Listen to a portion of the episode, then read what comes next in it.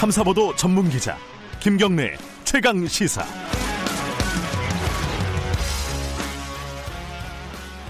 네, 김경래 최강 시사 2부 시작하겠습니다. 어, 지금 코로나 19 사태로 뭐 다른 뉴스들이 잘 보이지는 않죠. 하지만 어, 한국 현대사에서 굉장히 중요한 해입니다. 지난해가 이제 어, 3.1운동 100주년 뭐 이런 굵직굵직한 어떤 기념일이었는데 올해는 사실 3.1운동 이후에 만들어진 신문들이죠. 조선일보, 동아일보가 100주년을 맞는 해입니다. 3월 5일이 지난 3월 5일이 조선일보였고 어, 앞으로 돌아오는 4월 1일이 어, 동아일보입니다. 그리고 오늘은 어, 특별히 3월 18일은 동아투위, 동아투위라고 기억을 하시나요? 어, 또, 아, 3월 17일, 오늘 17일인가요? 죄송합니다. 3월 17일, 어, 동아투위가 만들어진 45주년이 되는 날입니다. 어, 한국 사회에서 이 동아일보, 조선일보가 어떤 역할을 했고, 어, 지금은 어떤 역할을 하고 있는지 굉장히 논쟁적인 부분인데 이 부분에 대해서 저희들이 얘기를 나눠보는 시간을 가져보겠습니다. 특별히 오늘 어, 어렵게 모셨습니다.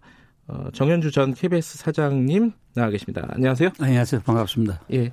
뭐 시간이 많이 지나갔고 아마 정 사장님을 모르는 사람들도 있어서 제가 간단하게 소개를 해드리면은 동아일보 기자로 어, 기자 생활을 시작하셨고요. 예, 1970년에 시작했죠. 그러고 해직이 되셨고요. 예, 그게 75년. 75년. 3월 예. 17일 바로 오늘입니다. 예, 아, 예. 동아 투이가 만들어진. 예, 45년 전에. 네. 예. 그때 해직이 되셨고 그 이후에 한겨레 신문 창간에 또 역할을 하셨습니다. 예, 한겨레 신문 특파원을 11년을 했고요. 네.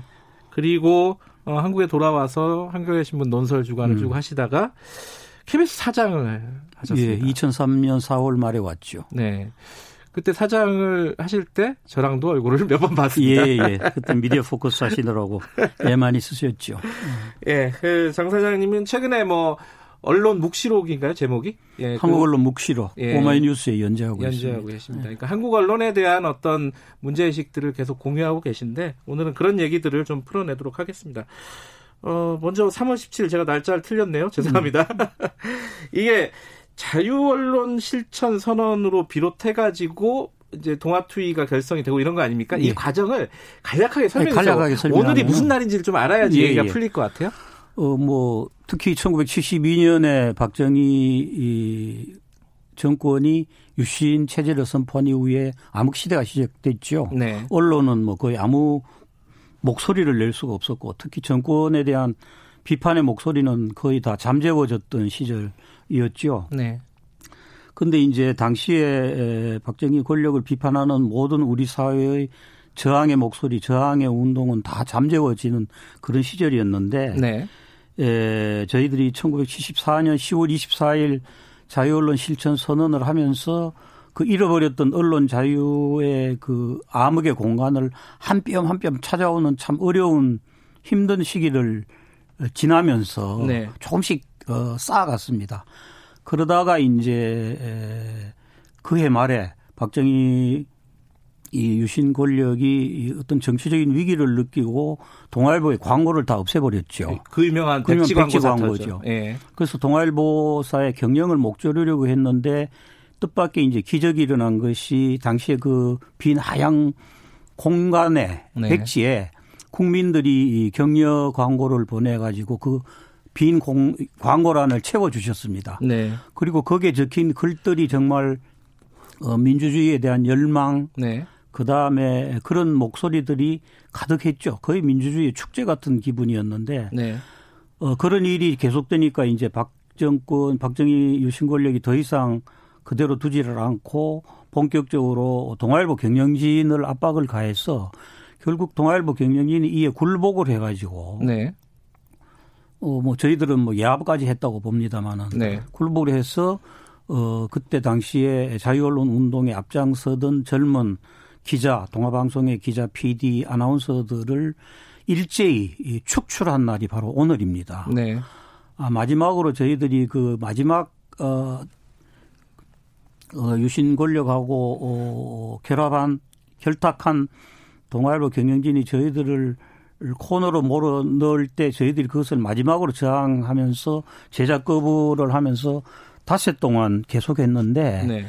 에, 결국 오늘 새벽에 에, 에, 동아일보사에서 농성 중이던 그 기자, PD, 아나운서들을 어, 술 취한 폭, 폭력배들 동원해서 저희들 다 축출했죠. 그게 바로 오늘 45년 전 새벽, 오늘 새벽이었습니다. 음. 저는 그때 그 동아일보 2층 공무구에서 동료 23명과 같이 이 다섯째 농성, 단식 농성 중이었습니다.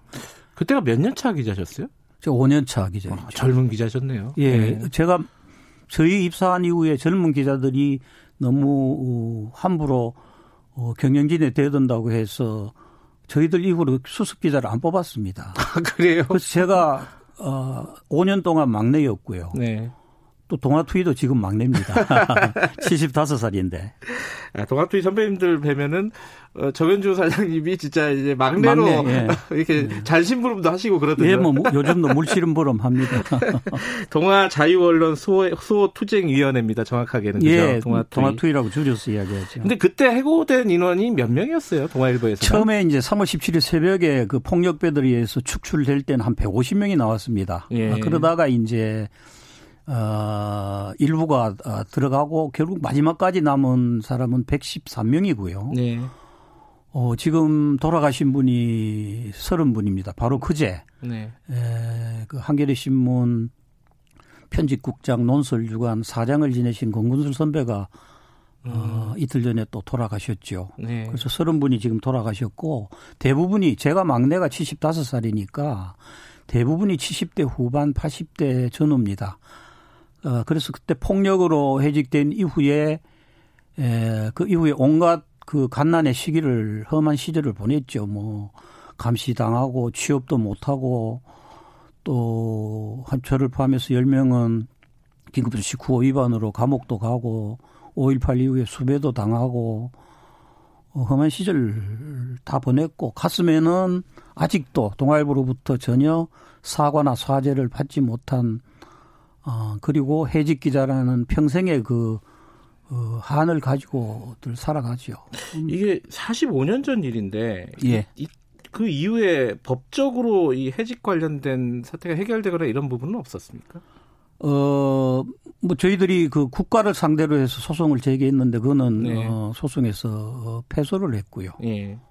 어, 어, 참여정부 시절에 진실화해위원회에서 예. 조사를 했는데 백지 광고 사태는 동아 저 박정희 권력의 중앙정보부가 개입한 일이고 네. 어, 저희들 해고는 어 부당한 불법 행위였다라고 적시는 했습니다. 음흠. 그러나 어, 그 이후 재판에서는 어, 이기지를 못했죠. 음. 회사 측의 어떤 사과라든가 이런 부분들은 전혀 없었다고 말씀하시죠? 전혀 없었고 예. 공식적인 사과는 전혀 없었고 네. 어, 뭐 지금도 어, 아무 말이 없죠. 그러나 자기들이 이 뭐 누리집에 이런 데 보면은 네. 어, 동아의 DNA다라면서 자랑하는 것 중에 하나는 동아 자유언론 실천 선언을 해서 뭐 투쟁을 했다 이런 거를 또 자랑으로 내세워요.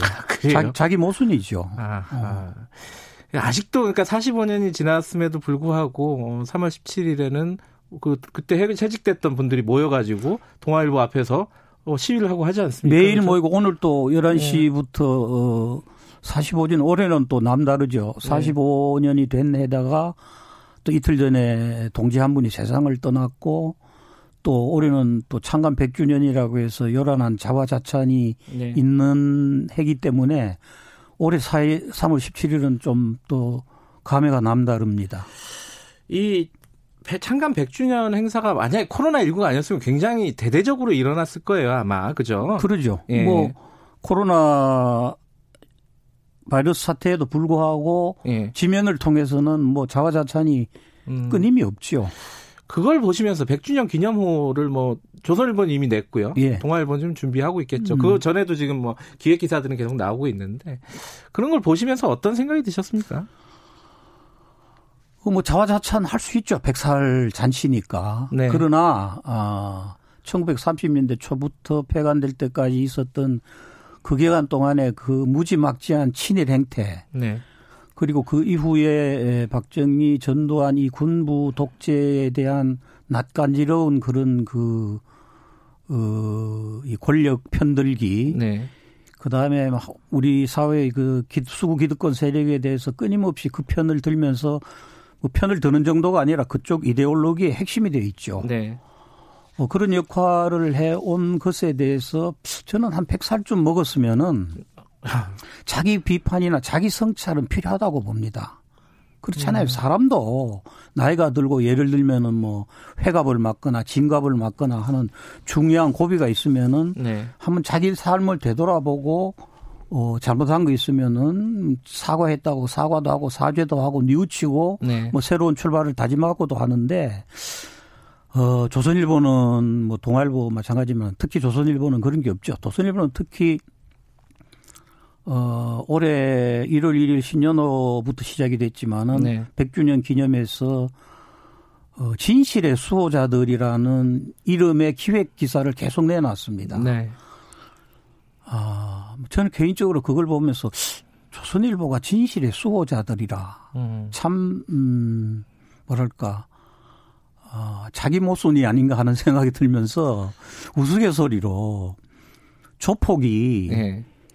착하게 살자라고 문신한 것 같은 그런 그런 거를 느꼈어요. 어떻게 이런 그 이 인지 부조화가 있는가. 음. 그러나 뭐 어쨌거나 아, 자기들은 자랑스럽다고 생각을 할 수는 있는 거고 또 100년 역사 동안에 다 100%다 잘못한 건 아니고 네. 또 일부 부분적으로 잘한 거는 네. 있거든요. 네. 특히 창간 이후에 일제 초기에 일제 강점기 그 2000, 1920년대 20년대에는 예. 어, 상당히 그, 그 젊은 기자들 중심으로 해서 그 치열한 그런 항일의 그런 전통을 보입니다. 그렇죠. 아, 그리고 뭐 동아일보가 늘 자랑하는 일장기 말소 사건만 하더라도 그 사실은 젊은 기자들이 한 거거든요. 네. 그 일장기 사진을 지워버리고 내는 건데 그때 당시에 사실은 동아일보 경영진은 엄청 분개하고 화를 냈습니다. 사장 송진우 사장은 뭐 초과 상칸을 불태웠다 이 그러고 일장기 말소 사건을 예, 저지른 기자들에게 예, 예. 기자들에게 그 다음에 인천 김성수는 막 분개하고 음. 어, 일부 몰직한 젊은 기자들의 행태라 그러고 가서 총독부 가서 뭐 하여튼 그런 온갖 어, 어, 이 치욕스러운 행태들을 보이고 그랬는데 그, 그, 그 기자들 해고가 됐죠? 다들 해고됐다가 이제 예. 나중에 예. 해고들 됐죠. 예. 그래서, 어, 그런 젊은 기자들 중심에 그는 마치 저희들이 74년 12사 이후에 그 짧은 다섯 달 동안 언론 자유의 꽃을 피웠던 시기도 그것도 동아일보의 자랑스러운 역사거든요. 네. 근데 그것을 제외하고 상당히 많은 어 기간 동안에는 어그 정말 납 저 부끄러운 그런 역사들이 많습니다. 음, 음. 이 최근에 네. 올해 들어서 동아투이하고 조선투이 해직 기자들 조선일보도 네. 32명이 해직됐습니다. 네, 네. 우리가 113명이고 그 이 동아투이 해, 조선투이 해직 기자들이 뭐 성명서를 하나 냈는데요. 네. 이런 구절이 있습니다. 이 조선 동아 100년을 한 줄로 정리하면은 영예로운 날들은 짧았고 음. 거짓과 배신으로 점철된 치욕의 역사는 길었다. 음. 우리 현대사의 구비구비마다 간교한 곡필과 거짓으로 민족과 민중을 속이고 배신해 왔음을 그들의 지면이 역사로 웅변하고 있다. 음흠. 박정희 10월 유신을 선포했을 때도 그들 독재 정권을 미화하기 바빴고 네. 전두환 일당의 이른바 신군부에 대해서도 낯간지러운 교원 영색으로 전두환을 찬양했다. 뭐 이런 그러면서도 이제 민주화 운동이나 노동자들의 권익 투쟁에 대해서는 정말 싸늘한 시선을 보내는 어 그런 내용의 우리 성명을 발표한 적이 네. 있거든요. 네. 그러니까는 어 100, 100년의 역사가 다 잘못된 건 아니고 이 앞에 성명서의 이야기대로 짧은 네. 어, 영예로운 시간도 분명히 있었습니다. 음흠. 그러나 제가 오늘 와서 자꾸 강조 드리는 거는 어, 압도적인 기간 동안 했던 그 거짓과 배신의 그 오요의 역사에 대해서는 네. 정말 한 번 백 살 먹었으면은 한 번 자기 성찰도 하고 자기 비판도 하고 해서 거기에 대해서 사죄할 것 사죄하고 네. 용서를 빌 것은 용서를 빌고 그러면서 새로운 음, 소위 제대로 된 제대로 된 정론의 저널리즘을 하라는 겁니다. 근데 한 가지 궁금한 건요. 지금 방금 말씀하셨듯이 뭐 영예로운 시간도 있었고 예. 짧지만은 있었고 예, 예. 그리고 또 이제 치욕의 시간들은 길지만 길었죠. 있었는데 예. 이게 반복됐잖아요. 왔다 갔다 했는데 예. 어떤 결정적인 국면에서 동아일보, 조선일보가 영예로운 시간이 없어지는 시점이 있었던 것 같아요. 그게 시점이 언제라고 그게 보십니까? 저는 저 1975년에 그 봄에 있었던 대량 해직 사태라고 봅니다. 아하. 그 이후에 아 그다음에 이제 동아일보는 그 이후에 어 80년 6월 항쟁 때 박종철 고문치사 사건 때 또 상당한 네. 역할을 했죠. 맞죠. 예. 그런 그런 있는데 이제 전반적으로 보면은 네. 어 조선일보는 동아일보보다 훨씬 더 적극적으로 네. 어이 오래전부터 친일 DNA가 있었던 것 같고 네. 그다음에 수구 기득권 세력의 핵심 권력으로 등장을 합니다. 음. 특히 80년대 전두환 때부터 그, 그, 그 역사가 지금까지 계속되는 거죠. 근데 그런 차원에서 보면요. 이 사실은 아까 이제 조폭이 예, 예. 착하게 살자고 이렇게 문신을 예. 쓴 거와 같이 어, 조선일보가 진실의 소호자라고 스스로 자칭하는 거 음. 이렇게 비유를 해주셨는데 예. 사실 조선일보, 동아일보를 조폭 언론이라고 이름을 붙인 게 사실 정 사장님이세요. 예. 그게 몇 년도쯤입니까? 2000년 10월에 제가 이제 한겨레, 한겨레 계실 때 논술 음. 주간 시절에 어. 그 한국의 한국 신문의 조폭적 행태라는 칼럼을 두 번을 예. 연이어 썼습니다. 제가 이제 2000년 6월에 특파원을 끝내고 귀국해서 어 조금 있다가 이제 논술 주간이 돼서 실제로 서울 와서 매일 조중동 신문을 보니까 네. 아, 이거는 정말 그, 그, 이 조직 폭력배의 행태하고 뭐가 다른가 한 것이 아주 절절하게 느껴졌어요. 음. 제가 이제 그 78년에 긴급조치 구호위원으로 감옥에서 한 1년을 살았거든요. 네. 그때 당시에 우리나라의 유명한 그 조직 폭력배의 보수들 몇이 서대문 구치소에 같이 있었어요. 아, 구치소 동료였군요. 네, 그래서 그 그분들 한 그분들하고 주, 이 통방하고 주변에 있는 사람들 교도관으로부터 초폭의 행태에 대해서 참 이야기들을 많이 들었어요. 음. 자기들의 그 영역을 지키기 위해서 얼마나 사납게 싸우는지 아. 뭐 칼을 쓰고 몽둥이를 휘두르고 하는 그런 이야기들을 많이 들었어요. 근데 이제 2000년 6월에 제가 특파원 끝내고 귀국하고 난 뒤에 서울에 와서 조중동 신문을 보니까 하는 행태가 네. 너무 닮은 거예요. 음. 첫째는 당시에 그 신문사들의 이 판매 경쟁이 치열했습니다. 아, 그때 막 살인 사건 살인 사건이 있었어요 예. 그때. 그래가지고 그 그게 꼭 조폭들 그이뭐 이런 말 써도 되나 나와바리 싸움 같더라고요. 아, 영역 분쟁, 영역 싸움. 예, 예. 그 자기들 영역을 지키기 위해서 막 칼싸움하고 피투성이 싸움하는 거하고 똑같잖아요. 살인을 음, 저질렀으니까. 네. 그 신문 전쟁이라고 이야기를 하죠. 네. 그 다음에 그 특히 조선일보가 내뿜는 이 글의 폭력성 조중동이 그때 그랬습니다. 이 그 글의 폭력성이 야 정말 심하다. 음.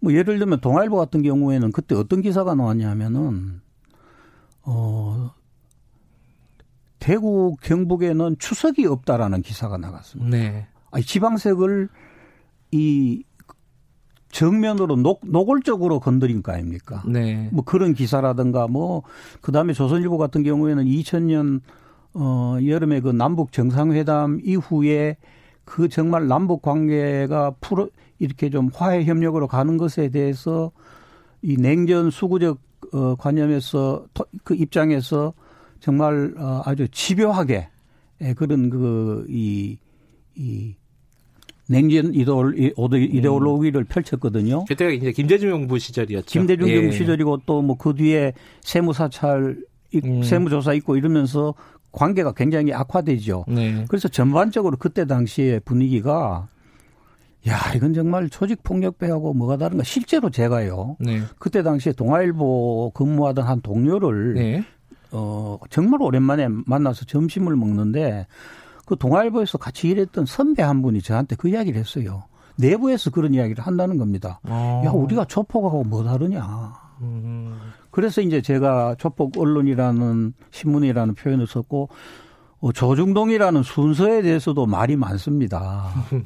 특히 동아일보는 왜 자기들이 그렇죠. 세 조동, 번째냐. 조동 중인데 왜 조중동이냐. 그래서 동아일보가 특히 저를 그동안에 좀 심하게 친정에서 미워하는 기자군요. 저는 사실은 어, 동아일보에 대해서 이그 뭐 제 청춘이 시작된 곳이잖아요. 네, 네. 애정이 있습니다. 아주 사랑하는 마음도 있고 아주 미워하는 마음도 있고 아직도 동아일보에 대해서는 아직은 약간의 기대는 가지고 있습니다.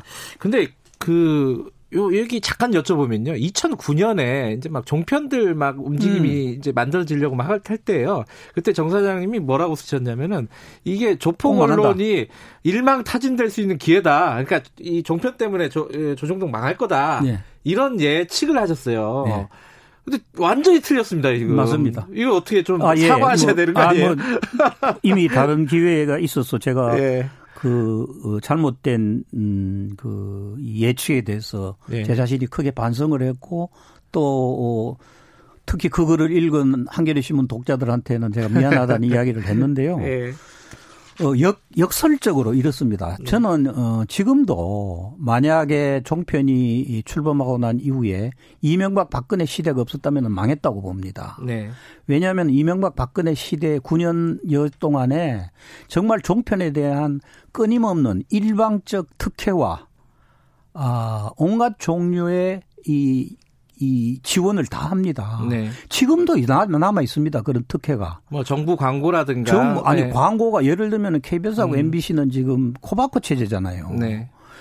다른 데는 어 특히 종편이나 케이블 같은 데는 완전히 그냥 어 손발 다 풀어진 채로 마음대로 싸우는데 KBS하고 MBC는 코바코라는 이 관료 조직의 영업 행위에 손발이 묶여 있는 셈이거든요. 음. 그다음에 그 내용을 들여다보면은 광고에서 이 그이 그, 이 비대칭 불평등 음, 음, 정말 극심합니다. 아, 지금도 아직 존재합니다. 그다음 심의도 그렇고요. 네. 종편에 대한 심의가 얼마나 느슨합니까? 그래서 저는 이제 역설적으로 그때 필망론을 한 거는 제 실수고 잘못인데 그거를 뒤집어서 역설적으로 보면은 어, 이명박 박근혜 9년의 그 특혜와 음. 지원으로 어, 지금까지 목숨을 부지해 왔고 생존해 왔고 지금은 이제 뭐 자리를 잡았는데 만약에 지금도 비대칭 규제에 따르는 이 불평등 구조가 없어진다면은 어 지금처럼 저렇게 생존할 수 있을지에 대해서는 여전히 의문을 갖고 있습니다. 자, 그로부터 지금 10년이 흘렀습니다. 예. 그죠? 10년이 흘렀는데 지금 상황을 좀 여쭤보면요. 예. 어, 조중동에 대한 인식이 이제 막 포털 이런 것들이 생기면서 많이 좀 희미해진 측면도 있어요. 그래갖고 그냥 조중동도 똑같은 여러 신문 중에 하나다 이렇게 보는 뭐 기, 기렉이란 말이 조중동만 기렉이라고 하는 게 아니잖아요. 전체적으로 그런 차, 차원에서 조중동이 뭐 특별하냐라고 생각하는 사람들도 있고 뭐 여러 네. 가지 문제의식인데 일단 지금의 어떤 조선 동화 100년이 지난 지금 조선 동화의 어떤 어, 보도 행태라든가 이런 부분들은 어, 어느 정도인지 바뀐 부분이 있는지 뭐 이런 부분을 먼저 좀 뭐, 말씀해 주시죠. 전혀 바뀐 거 없고요. 저는 DNA가 그렇다고 봅니다. 아까 여러 차례 이야기했는데 이 수국 기득권 세력의 핵심 어 이데올로그고 네. 그다음에 에 그 그것을 지원하는 언론 권력의 핵심이거든요. 네. 특히 조선일보, 동아일보, 네. 중앙일보, 조중동이 그런데 이제 영향력은 네. 조중동의 영향력은 정말 급격하게 떨어졌다고 저는 봅니다. 아, 뭐 한 가지 제가 숫자를 말씀드리면은 이 신문 신문 열동률이라는 게 있습니다. 네네. 신문 열동률이라는 게 뭐 이게 뭐 열심히 읽는다 이런 뜻이 아니고 네. 얼마나 열람을 하는가 이게 이제 네. 이 질문 이게 한국 언론진흥재단에서 조사한 건데 귀하는 지난 일주일 동안 종이 신문을 통해서 신문 기사를 본 경험이 있는가요? 네. 이 질문에 대한 답이 열동률 조사입니다. 네. 그럼 일주일 동안 신문 봤냐 안 봤냐 이거죠. 네. 근데 이게 열동률이 1996년에 85%입니다. 네. 그러니까 어 일반 국민들의 85%가 대부분 본다는 거죠. 신문을 네. 봤다는 이야기예요. 네. 신문을 봤다는 겁니다. 뭐 조중동이건 뭐 신문을 네. 봤다는 이야기죠. 그 다음에 2006년에 이게 68%가 되고 네. 2017, 8년에 17.7% 음. 가장 최근에 나온 자료인데 예, 2019년에는 이게 12.3%입니다. 음. 그러니까 국민 10명 가운데 그저 한 명 남짓한 사람이 신문 본다는 거예요. 네. 그 다음에 그러면 하루에 신문 보는 시간이 얼마냐, 몇 분이냐. 이게 1996년에 43분이었어요. 네. 지금은 지금 얼마인지 알아요? 한 5분 되나요? 4.2분. 아, 5분이 채 안 되는군요. 작년에, 그러니까 2018년에 5.7분인데 네. 작년에 4.2분. 그러니까 하루에 4.2분의 신문을 읽습니다. 그 다음에 네. 19세에서 29세 사이에 신문 열동률 2%입니다. 그래서 네. 요 수치 하나만 봐도 신문을 보는 인구는 급격히 줄어들었고, 음, 네. 그 다음에 신문을 보는 숫자가 급격히 줄어드는 만큼 영향력이 그만큼 줄어들 수밖에 없고요. 네. 그래서 올해 이제 그 100주년 행사를 보면서 특히 이제 조선일보 100주년을 즈음해서 신문을 보면은 광고 잔치를 했지 않습니까? 아, 예, 맞아요. 광고 섹션이 광고 잔치를 하는 걸 두껍더라고요. 제가 예. 보고는 야, 정말 아 이 기회만 있으면은 광고와 협찬을 얻기 위해서 혈안이 되어 있구나 하는 걸 음. 느끼면서 근데 우리나라 지금 광고 협찬의 집행이라는 것이 매우 기형적인 배당 형식이거든요. 네. 무슨 뭐 이게 뭐 이 광고 효과가 있어서 내는 게 아니고 정말 속된 말로 삥 뜯기 하는 거란 네. 말이에요. 네. 네.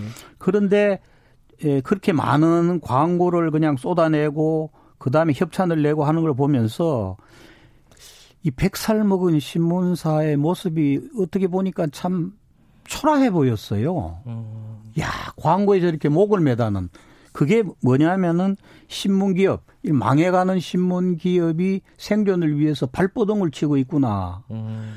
그게 또 한편으로 이 이번에 100주년 때 왜 조선일보하고 동아일보, 저, 저 중앙일보죠. 그 즈음에 왜저 어, 구독료 자동 이체하면은 마스크 준다라고 아, 광고 낸적 있잖아요. 예, 중앙일보였습니다. 예. 그 지금 나중에 보니까 뭐 조선일보도 그랬죠. 음. 뭐 3만 개를 사재기를 했더만요. 음. 근데 그 모습들이 그러니까 판매를 위해서 수입 조금을 더 얻기 위해서 자동 이체하면은 마스크를 준다라는 그 비루한 행태.